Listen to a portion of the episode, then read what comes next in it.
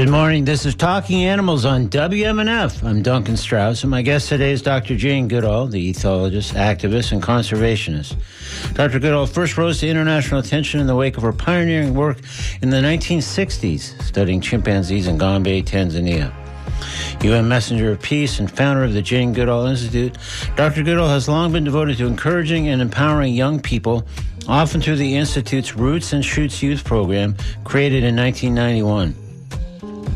Dr. Goodall was in Tampa last week for two events, including a lecture at the Tampa Theater aimed at students and educators. Tampa appears to hold additional ongoing significance within the Goodall realm.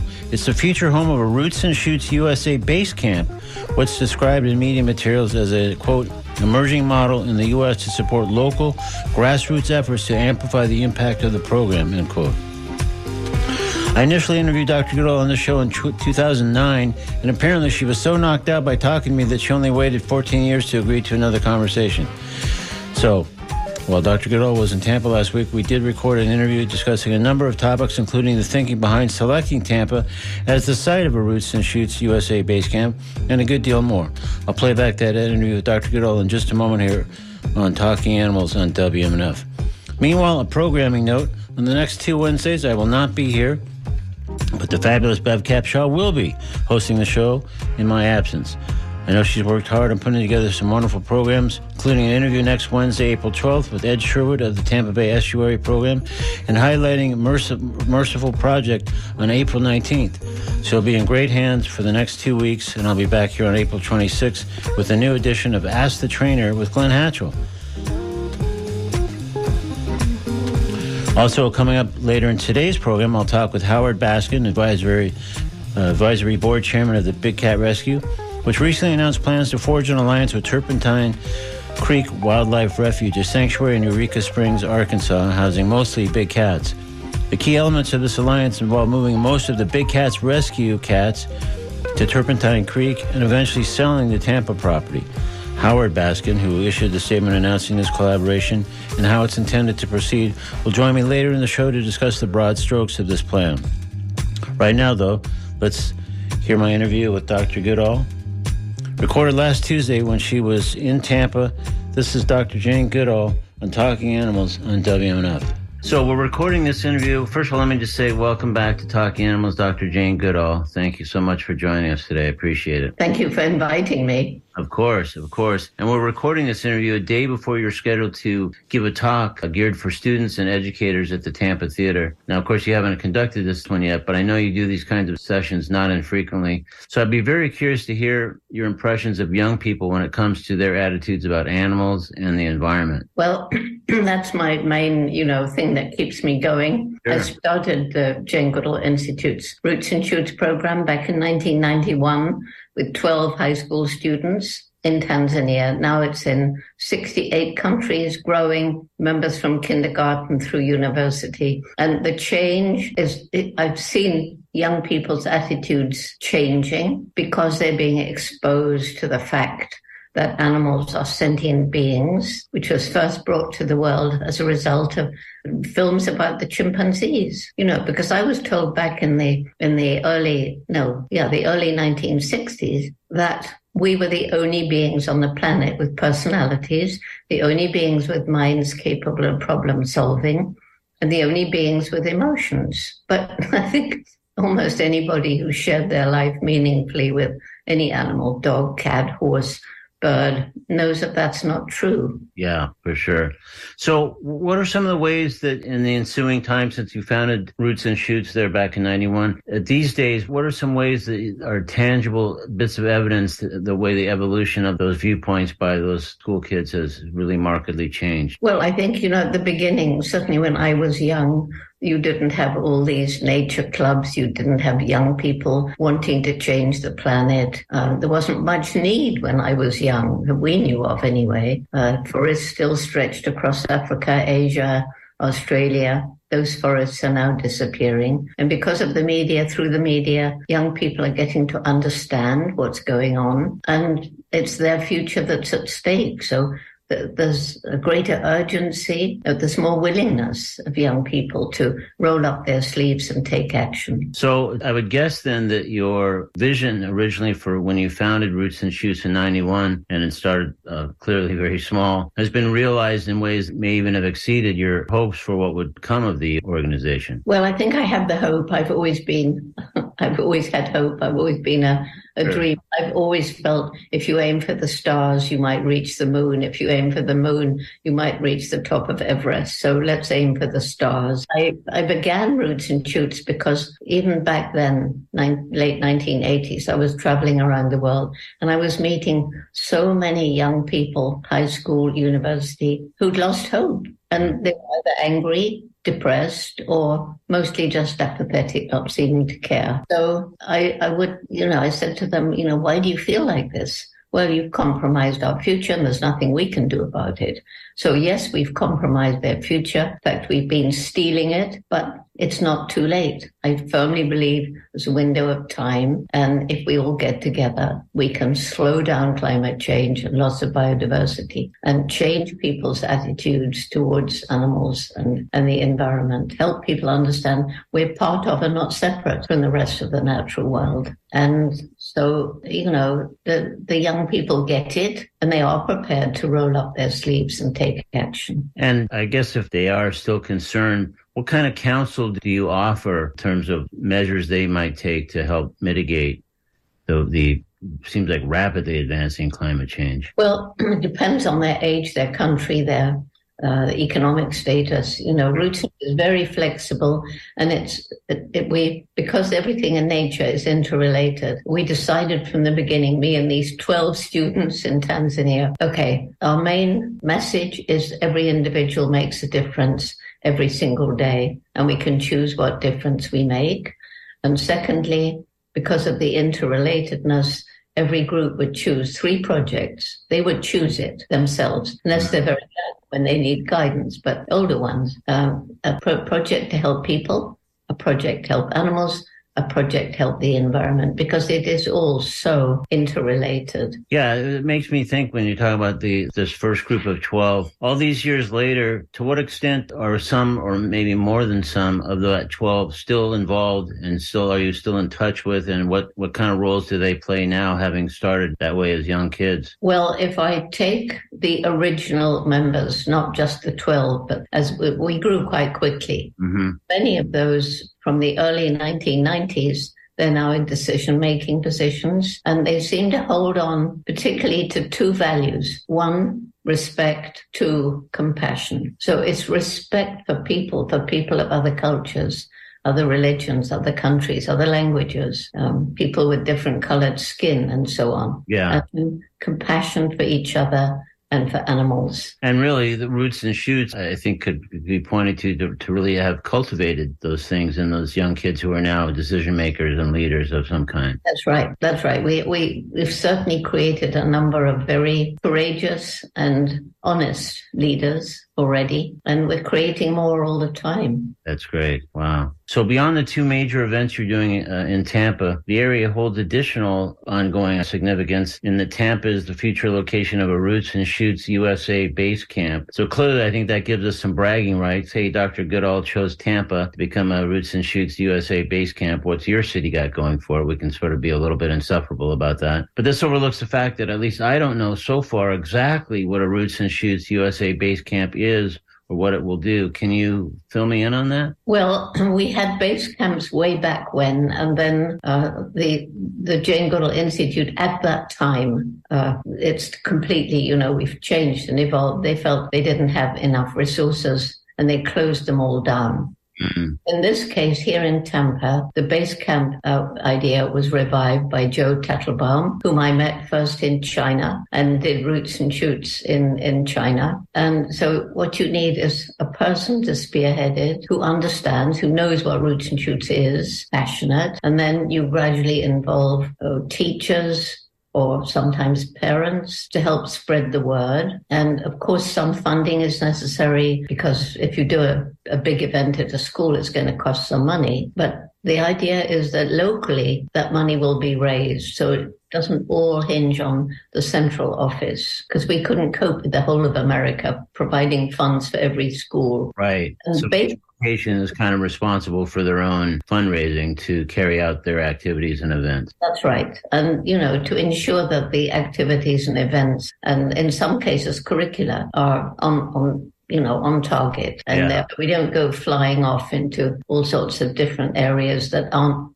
part of the, the original philosophy. Right. Stick with kind of the, the, the, basic agenda and sensibility and proceed from there. Yeah. So I'd be, I'd be curious, just given the kind of reputation that Florida has and c- keeps developing, uh, what kind of qualms did you or, or Joe or any other part of the team have about placing a Roots and Shoots USA base camp in a state where clearly at least the governor and some of his policies increasingly seem to reflect intolerance for the LGBTQ community, for immigrants, for just others generally. Just seems like that's be hard to reconcile a little bit with the Jane Goodall ethos. It's exactly why we need to bring our ethos into this state. That's the exact, exact, you know, it's pointless if you just work with people who think the same as you do. For sure. Really, really important to, to have discussions. I know when I first uh, wanted to do something about chimpanzee medical research because the conditions were horrendous. I mean, it was the most awful time, almost the worst things I've been through. And going into those labs and seeing these close relatives of ours in five foot by five foot cages, it was horrible. Mm. So I wanted to try and do something, sat down with the, the, top people of NIH who were involved in medical research with animals and talked to them. I didn't, I didn't point a finger at them. I didn't tell them they were horrible people. I just showed them slides of the chimps as they are in nature. And I could see people turning inwards and thinking about what was in there compared to what I was showing them. And I actually said to them, I imagine you're all caring and compassionate people and that you probably feel much as I do about what's going on in there. They could hardly say they weren't caring and compassionate. yeah, it'd be a weird denial to make, I guess. Yeah. Yeah. We're so, not caring passionate. No, we're not. Yeah. But because I sat down and talked with them and we actually planned a meeting, which happened, yeah. animal rights people wouldn't talk to me. How could you sit down with those evil people? And I said, how can you expect change if you don't talk to people? Yeah. So it sounds like, in some ways, precisely because of some of the issues surrounding Florida and its leadership, that that was a, one of the very reasons for actually setting a base camp here. That's right, and this is why I, as much as possible, I talk in places where well, where the situation is, as you said. Yeah, it makes sense. So you kind of touched on the having started the, study of, of, chimps in Gombe and how that was an important part of your dialogue with people that were keeping them in horrible circumstances. I mean, I think a pretty commonly understood element of the Jane Goodall narrative is that you began in 1960 or thereabouts studying chimps in Gombe, Tanzania. But I think a far less commonly known part of the story is that this research on wild chimps continues today, constituting, I guess, the longest running wild chimpanzee study in the wild. Are there some notable recent or fairly recent findings that you'd like to mention that have still sprung from that ongoing study? Well, you know, first of all, I think it's one of the three longest term studies of any wild animal ever in the world. Oh, wow. That's great. And so basically, what we're able to do now because of you know some modern technology like DNA analysis from fecal samples, uh, we, we're able to follow down through the gen, uh, genealogies, and we can start asking questions like you know, how much of this behavior seems to be inherited and genetic in origin, and how much of it seems to be environment like the age old nature nurture controversy, mm-hmm. and beginning to see patterns like that. We're seeing the introduction of new tool using. So the start of a new culture. Uh, we're seeing strange behavior that we've never seen before. For example? For example, um, a male attacking a female, taking her infant, uh, running off with it, and another uh, male rescuing the infant, but it had already been killed, but mm. take back to the mother. Uh, behavior that we simply don't understand. Very, very strange behavior. And how long ago did that behavior first get recognized? No, it, this is just very recent. This is like a couple of months ago. Oh my goodness. Okay, I see. So it'll take a while to try to sort through seeing how often it happens, if it's just an anomaly, and so on. Very often it's an individual. It's not the whole, it's not common to chimpanzees as a whole. It's this one individual. So now we know, you know, about his antecedents. And is there anything back there that would explain such extraordinary behavior? Yeah. These are the kind of fascinating puzzles. And we have a great team of researchers at Gombe. And also one of the virtues of having such a long-standing study that you can go back and say, mm-hmm. well, what, what, what this chimp did this, that seems so odd and out of character. What are his relatives and antecedents? Anything odd that we didn't necessarily remark on then, but we should have maybe flagged. So it also, you know, I was told when I went to Cambridge University back in the early 60s that anecdotes were just to be frowned upon. Well, you can't pay any attention to that. This is just an anecdote, meaning it's a behavior seen once in one individual. Mm-hmm. it's still a scientific fact that that individual did it. And because I always felt that a collection of anecdotes tells you a real lot about what's going on. And because of the long term nature, we can see, well, it seemed to be a one off, but we've seen it again and we've seen it again and we've seen it again. So collecting anecdotes can tell you so much. Yeah. Well, like you say, if you start to string some of those together, suddenly you've got something that's much more meaningful in terms of drawing a conclusion. Yeah. So I always, had, always, had, problems with scientists who said, well, it was just, you just saw it once, so that you, you can't use it. It's not meaningful data. You've got to see it lots of times replicated before you can even talk about it. And to me, that's not true. I mean, if a chimp does something highly intelligent, but you've only seen it once or only in that chimp, it gives you an idea of the what the species is capable of. Yeah, that's what the possibilities are are hinted at in that first one, and it has to be that first one to get you to focus on that. So, if anything, it triggers some of the more important research, I would think. Right, absolutely. You can then start looking. Yeah. So, when's the last time that you had a hankering to venture back to Gombe, or that or that you were back there? Go back twice a year, but not to do research, just to be there to to um, talk with the staff, to get the most recent information. A lot of it comes from our Tanzanian field staff. And fortunately, women are beginning to join that, that little group. And we have storytelling sessions, stuff that they don't always get into their report because, you know, they haven't got time, but sharing some of these stories and they all get excited. So I started that last year and now we've had several of these storytelling uh, events. Yeah, I get to hear the recent stuff I get to meet the people and all around Gombe because, you know, when I realized that all the trees around the national park had gone, I realized that unless we help the local people find ways of living without destroying their environment, because they were in very poor communities, we started our TACARE program. So now they've understood that protecting the environment isn't just for wildlife, it's for their future, that they need the forest. So all the chimpanzees outside the national park are now being protected by the local communities. This is really important, I think, not just for our research, but all wildlife research to have the community involved. It can be the same in the US. Yeah, no, if they're not part of it, they can't have any kind of stake and they can't be concerned about what's happening next and what the outcome is and all those things, right? This is Talking Animals on WMNF. I'm Duncan Strauss. My guest is Dr. Jane Goodall, ethologist, activist, and conservationist, first noted for studying chimpanzees in Gombe, Tanzania, that we're discussing at the moment. This interview was recorded last Tuesday when Dr. Goodall was in Tampa for two events. So, Dr. Goodall, speaking of traveling around a, bit, after a break imposed by the pandemic, you appear to have resumed a fairly serious travel schedule. Amidst your travels, how often do you get a chance to commune with nature or be amongst animals, uh, apart from things like the, the treks to Gombe that you mentioned? Well, unfortunately, not that often because we've got 27 Jane Goodall Institutes, roots and shoots in 68 countries. And so everywhere I go, you know, I'm wanted for this and this and this. They also usually want me to help fundraise, you know, do some sure. investing in money to the to the organization.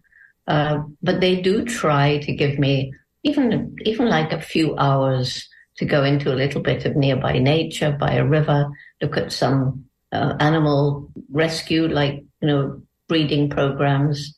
So I've I've been able to to fit in a fair amount, but not nearly enough. So I have to go in my own mind back into Gombe. That's what I do. Yeah. Well, especially after that COVID imposed hiatus and your always busy travel schedule. I mean, how, how do you really feel about traveling now? I mean, at this point, I'm, I guess I'm wondering what you get from all the travel. I mean, I understand what we get from it. I heard Jane Goodall speak. I met Jane Goodall. In this case, I get to interview Jane Goodall and so on. But I really wonder what the Jane Goodall part of that equation now reaps from all that activity and all that travel all these years later. Well, I think the number of people who've written to me and said that because they came to a lecture or read a book or something, they they had given up, but now they they're promising to do their bit.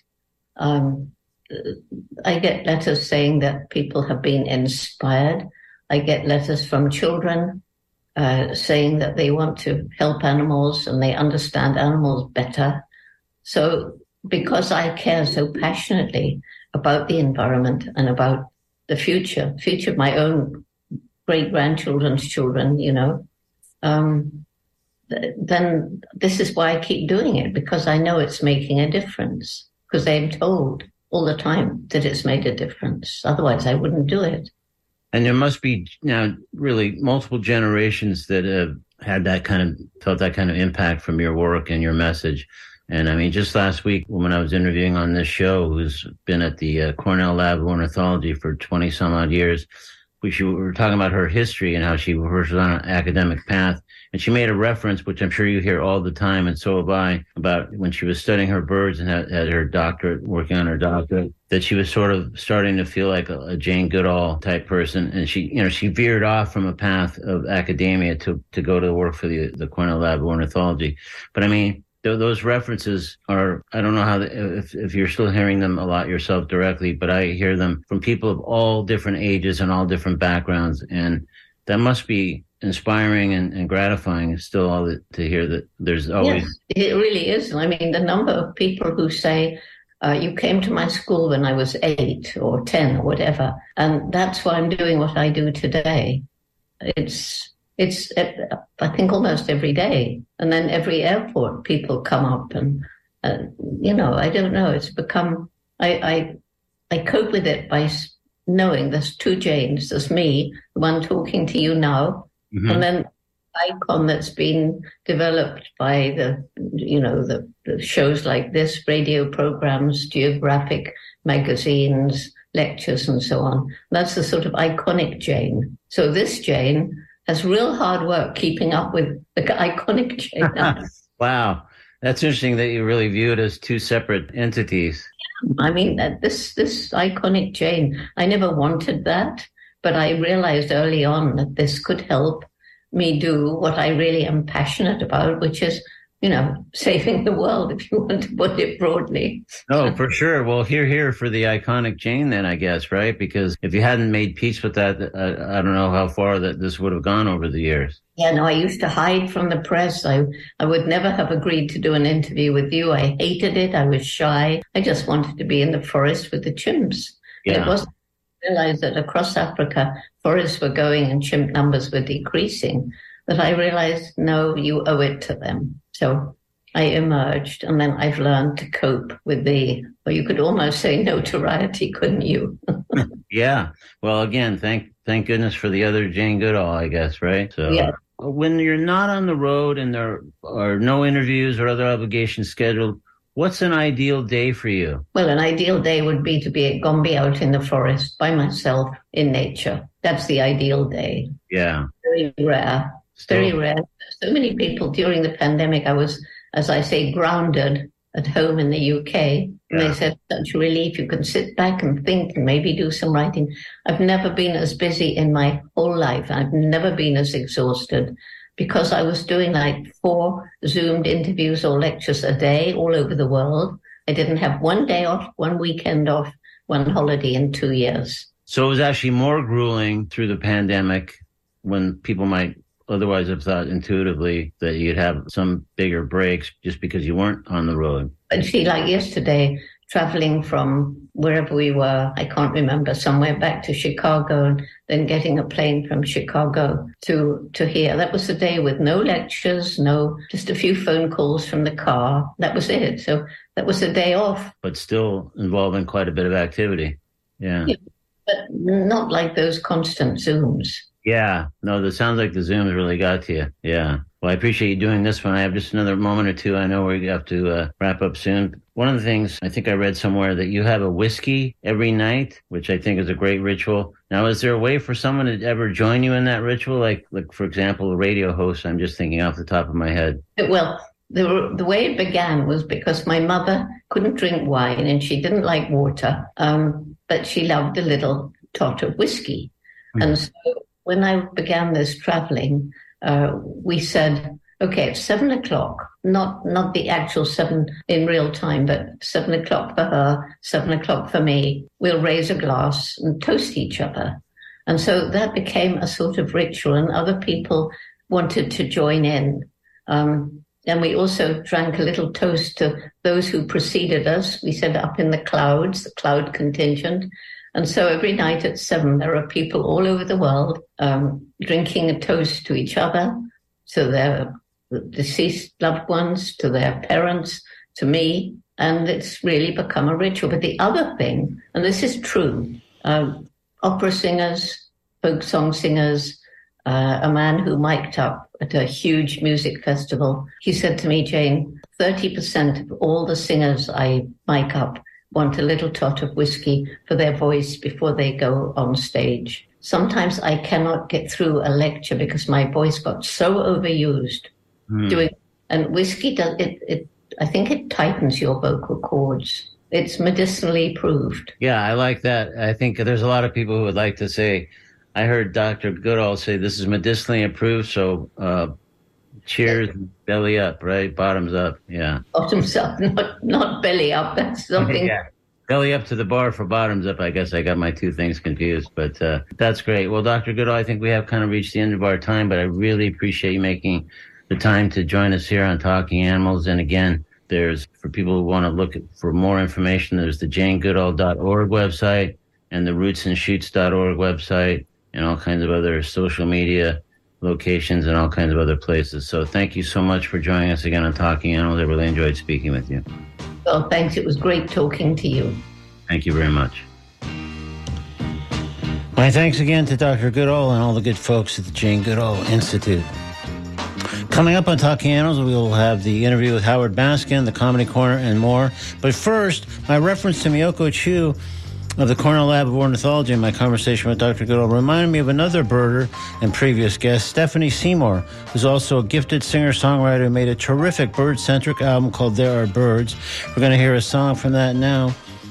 Uh, this is Northern Lapwing from Stephanie Seymour on Talking Animals on WMNF.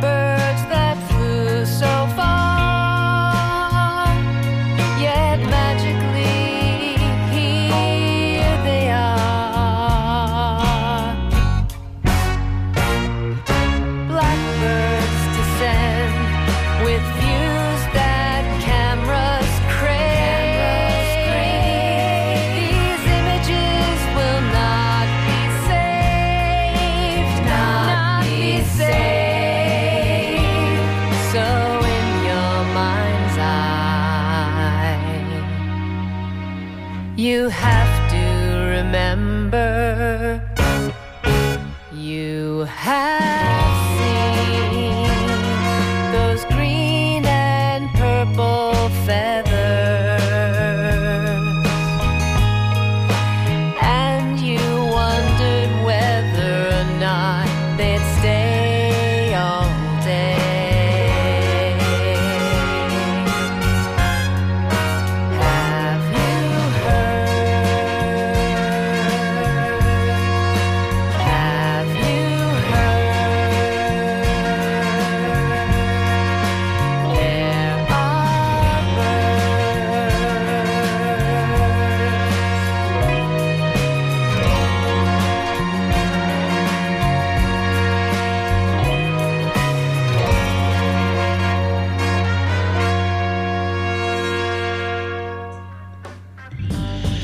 Stephanie Seymour with uh, Northern Lapwing from her album There Are Birds.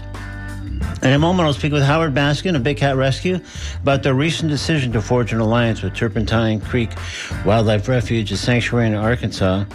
And that uh, alliance is going to involve Big Cat Rescue sending most of their cats uh, to uh, Turpentine Creek ultimately aiming to sell the Tampa property and make some shifts overall and kind of what their focus is and how they spend their time. So this represents a huge change. Certainly huge news, and Howard Baskin will join me live in a moment or two to discuss that. Right now, though, we're going to step into the comedy corner with something brand new from Mike Vecchione. He has a wonderful new special on YouTube called The Attractives, and we're going to hear a short piece from it now.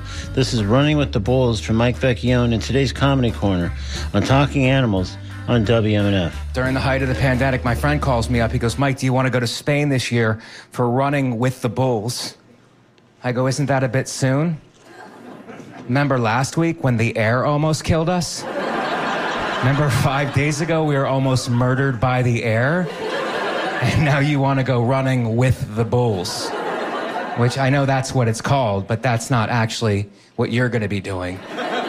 Running with the Bulls implies that the Bulls have accepted you and you guys have decided to exercise together. What you're going to be doing is running from the Bulls. Do you understand the difference? Running with, running from. Everybody's so focused on pronouns now. Maybe we should take a look at some of these prepositions.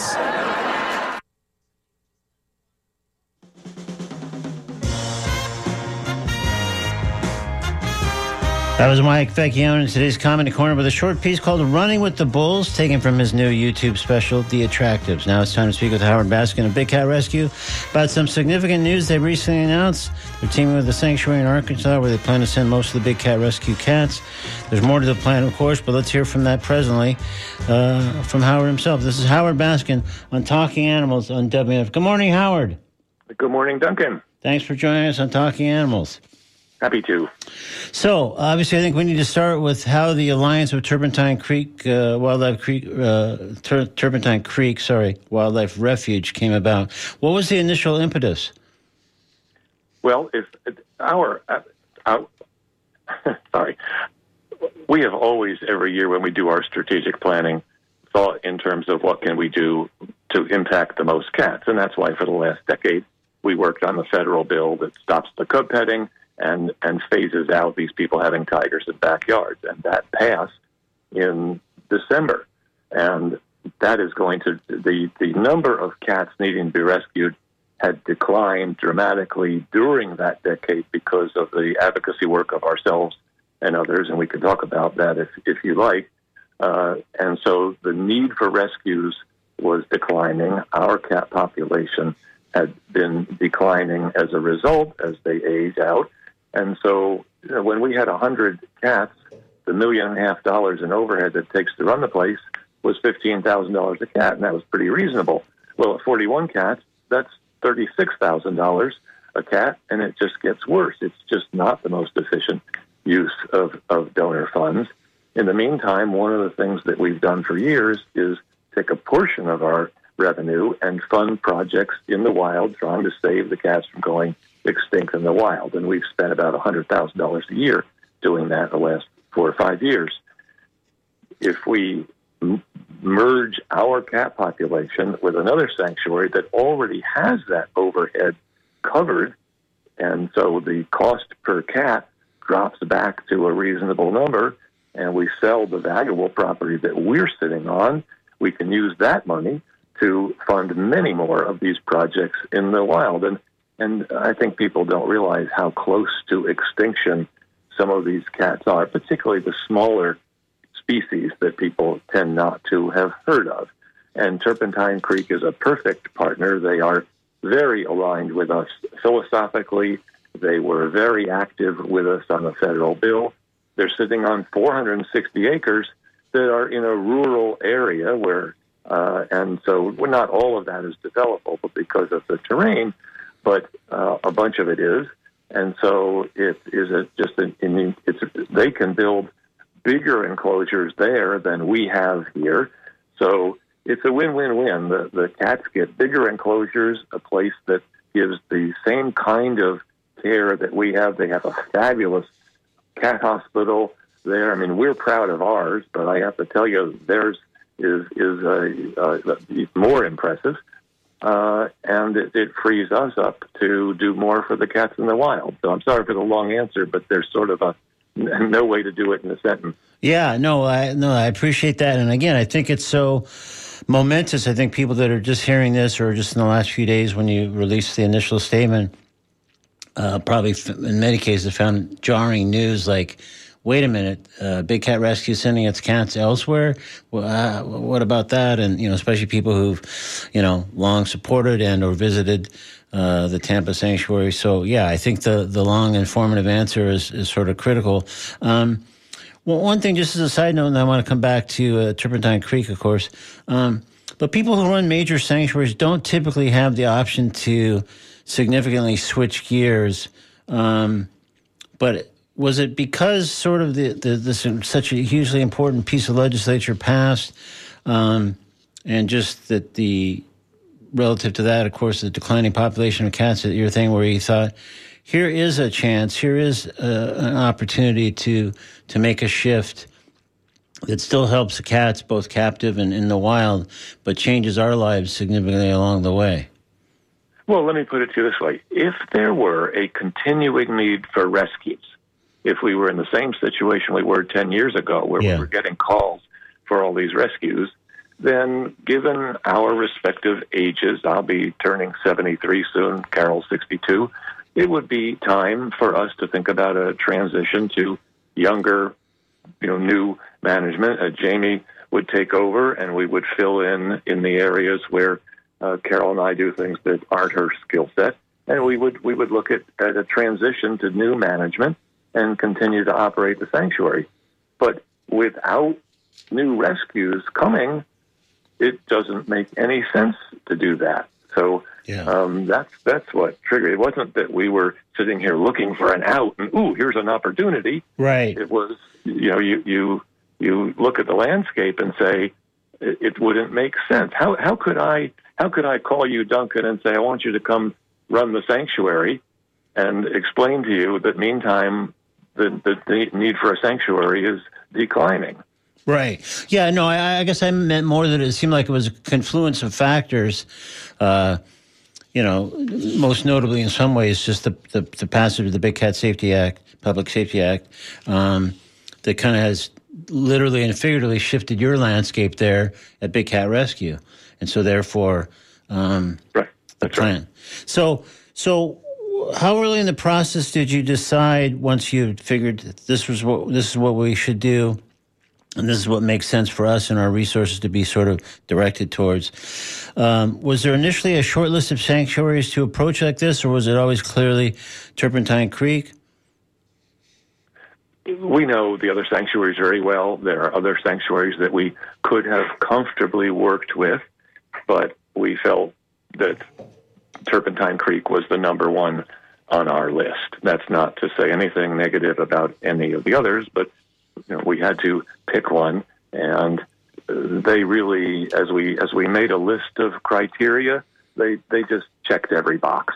Yeah, and how did uh, how did they respond when you first presented this plan?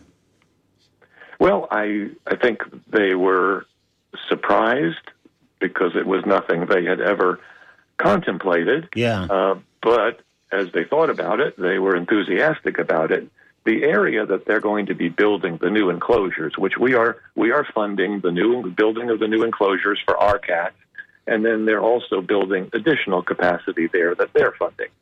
And that is a it's a, a field uh, that is about 13 acres that they had viewed in their future capital plans for many years as the next area for them to develop. So it suddenly uh, it's like it dropped out of the sky that oh, instead of that being years out, we could do that now.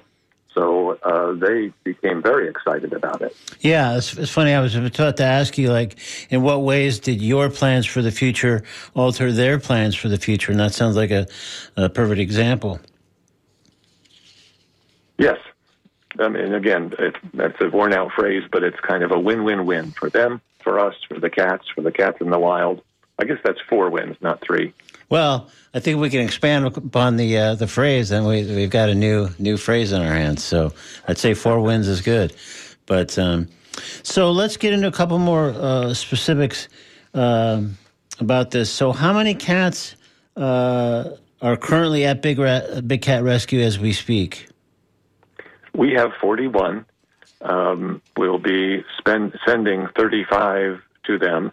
Now, frankly, a couple of them are really old. So six months from now, when it's time to move, you know, we may or may not have them.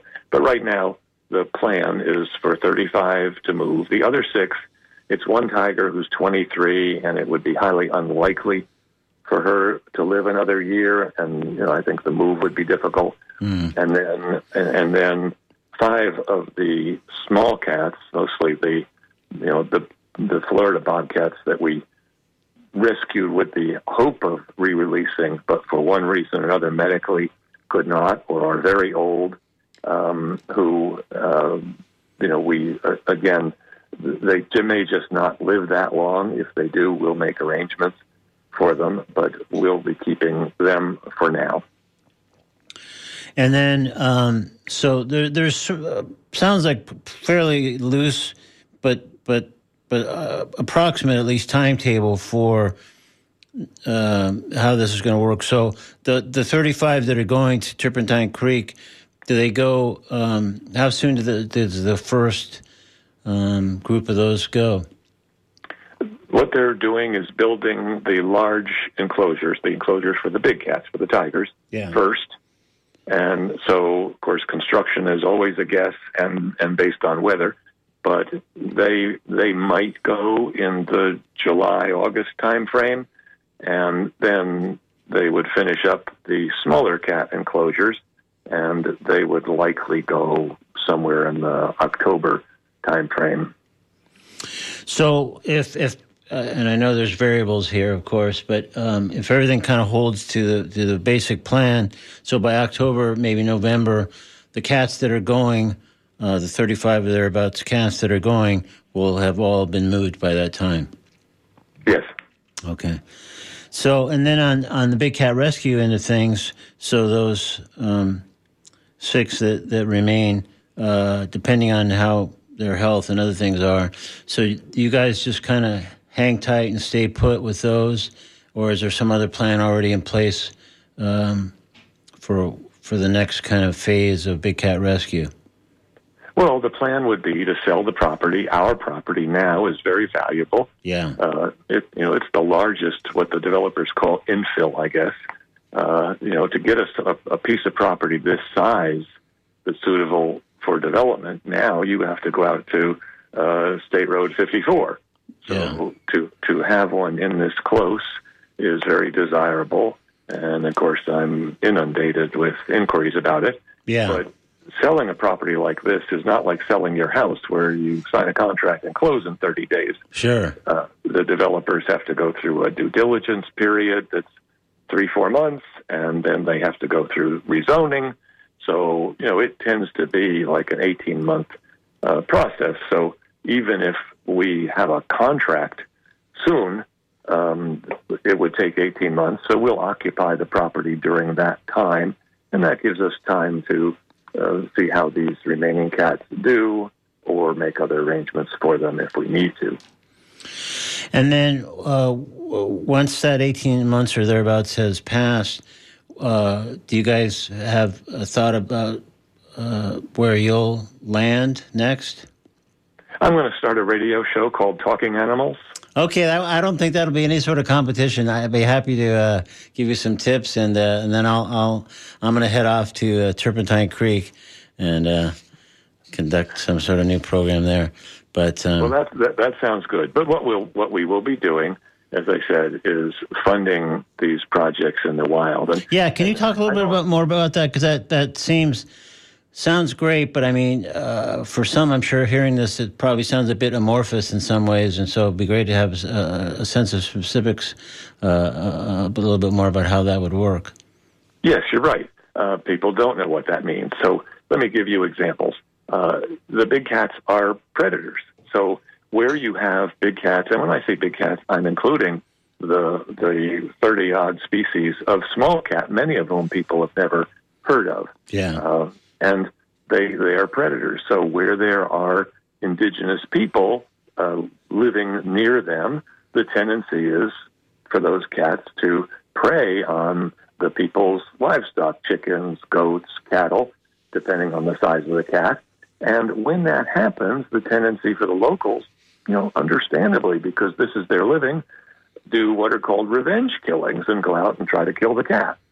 So there are ways to prevent that. So, for instance, one of the, we have funded what are called predator-proof chicken coops in South America to protect the chickens, so the cats can't get at them, and there are no revenge killings. In Africa, they build bomas around the cattle that the lions can't get to. Uh, things like that. In India, they dig what are called ground level wells, where they just make a hole in the ground, and that. So we have funded building fences around hundreds of those wells. Other projects include um, collaring the cats to determine their territory. So, for instance, what is the jaguar's territory in South America? To, to assist the government in knowing what areas have to be uh, preserved and set aside for the animals and what areas don't. So yeah. many many projects like that in other areas, uh, like in Sri Lanka with the smaller cats, like the fishing cat. Uh, an issue is the high, you know, the, the number that get killed on highways, and we have that issue here with the Florida panther. So, um, yeah. you know, funding ways to reduce that is is one of these.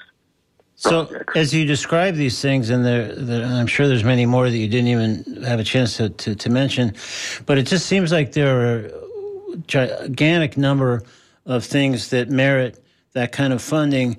I mean, how will you? There's probably not funding for them all necessarily. I'm guessing. So, do you do some sort of investment triage kind of approach? Or, I mean, how do you decide which of all the things you mentioned, much less the ones you probably didn't mention, uh, based on you know how much money there would be to devote to any one of these at any given time. How how do you how do you prioritize those? Well, our best resource is a man named Jim Sanderson, who is sort of a D guy when it comes to the small cats in the wild, and he tends to work with individuals or small organizations all over the world who are doing these things, and so he actually does a lot of that triage for us, taking okay. first pass through the projects. That's great. And, and then he comes to us and says, okay, here are the 20 that I think are most deserving, where your funding would do the most.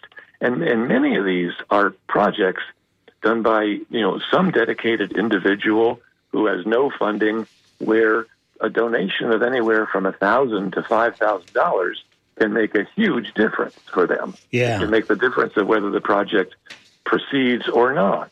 And then if they're doing a project, these projects often are in phases. So they do the phase, they report to us. Many of these people are very good about sending us the reports, showing us what they've accomplished. And then here's what we would like to do next. Would you help with this?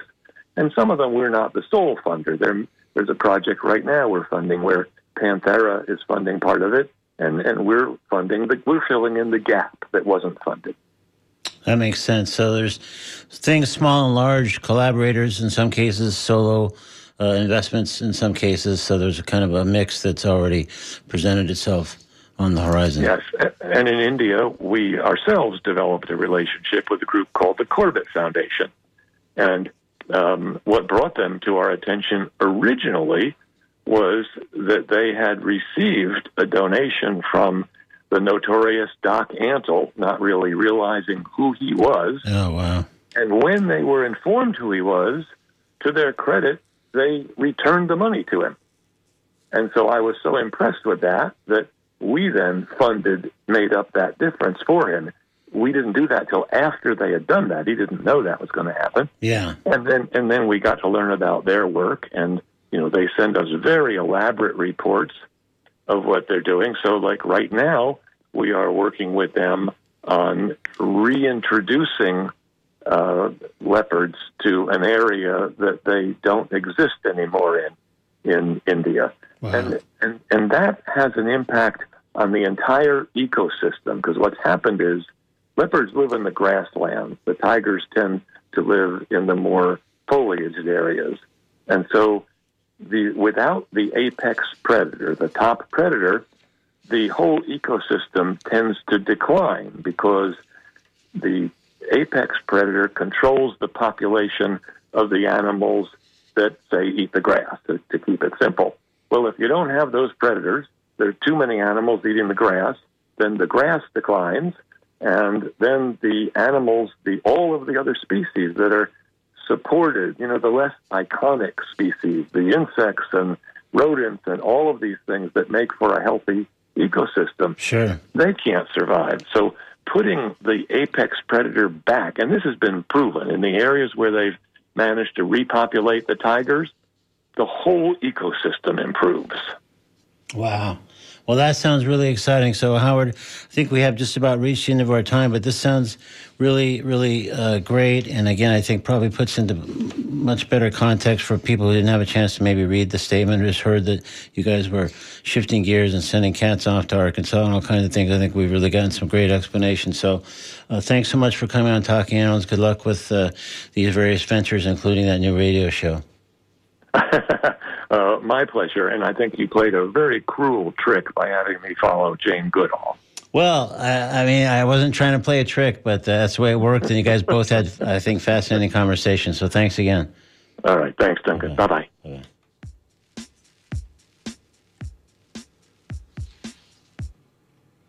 All right, so we have just about reached the end of today's edition of Talking Animals on WMNF Tampa. Hope you'll join Bev Capshaw next Wednesday when she hosts the show with her guest Ed Sherwood of the Tampa Bay Estuary Program. Bev will also host on April 19th, speaking with Haiti Gakuna of Merciful Project. Then I'll return April 26th with another edition of Ask the Trainer with our fabulous friend Glenn Hatchell. So I look forward to speaking with you then. Meanwhile, can go to talkinganimals.net for audio archives of every show we've ever broadcast. Apple Podcasts are available there too, as well as on other podcast platforms. Also, links to our social media pages and more. And you can also subscribe to our newsletter to find out about our guests a couple of days beforehand and other news from the Talking Animals world. I'm Duncan Strauss. Thanks very much for listening. Have a good week. Be kind to animals, be kind to others, be kind to yourself. This is Talking Animals on WMNF Tampa, Brandon, Clearwater, Largo, Weeki Wachee, and beyond. Scott Elliott is up next. We're turning it back into some great, great music. And that's right after the NPR News headlines. We'll see you in a couple weeks. Thanks so much.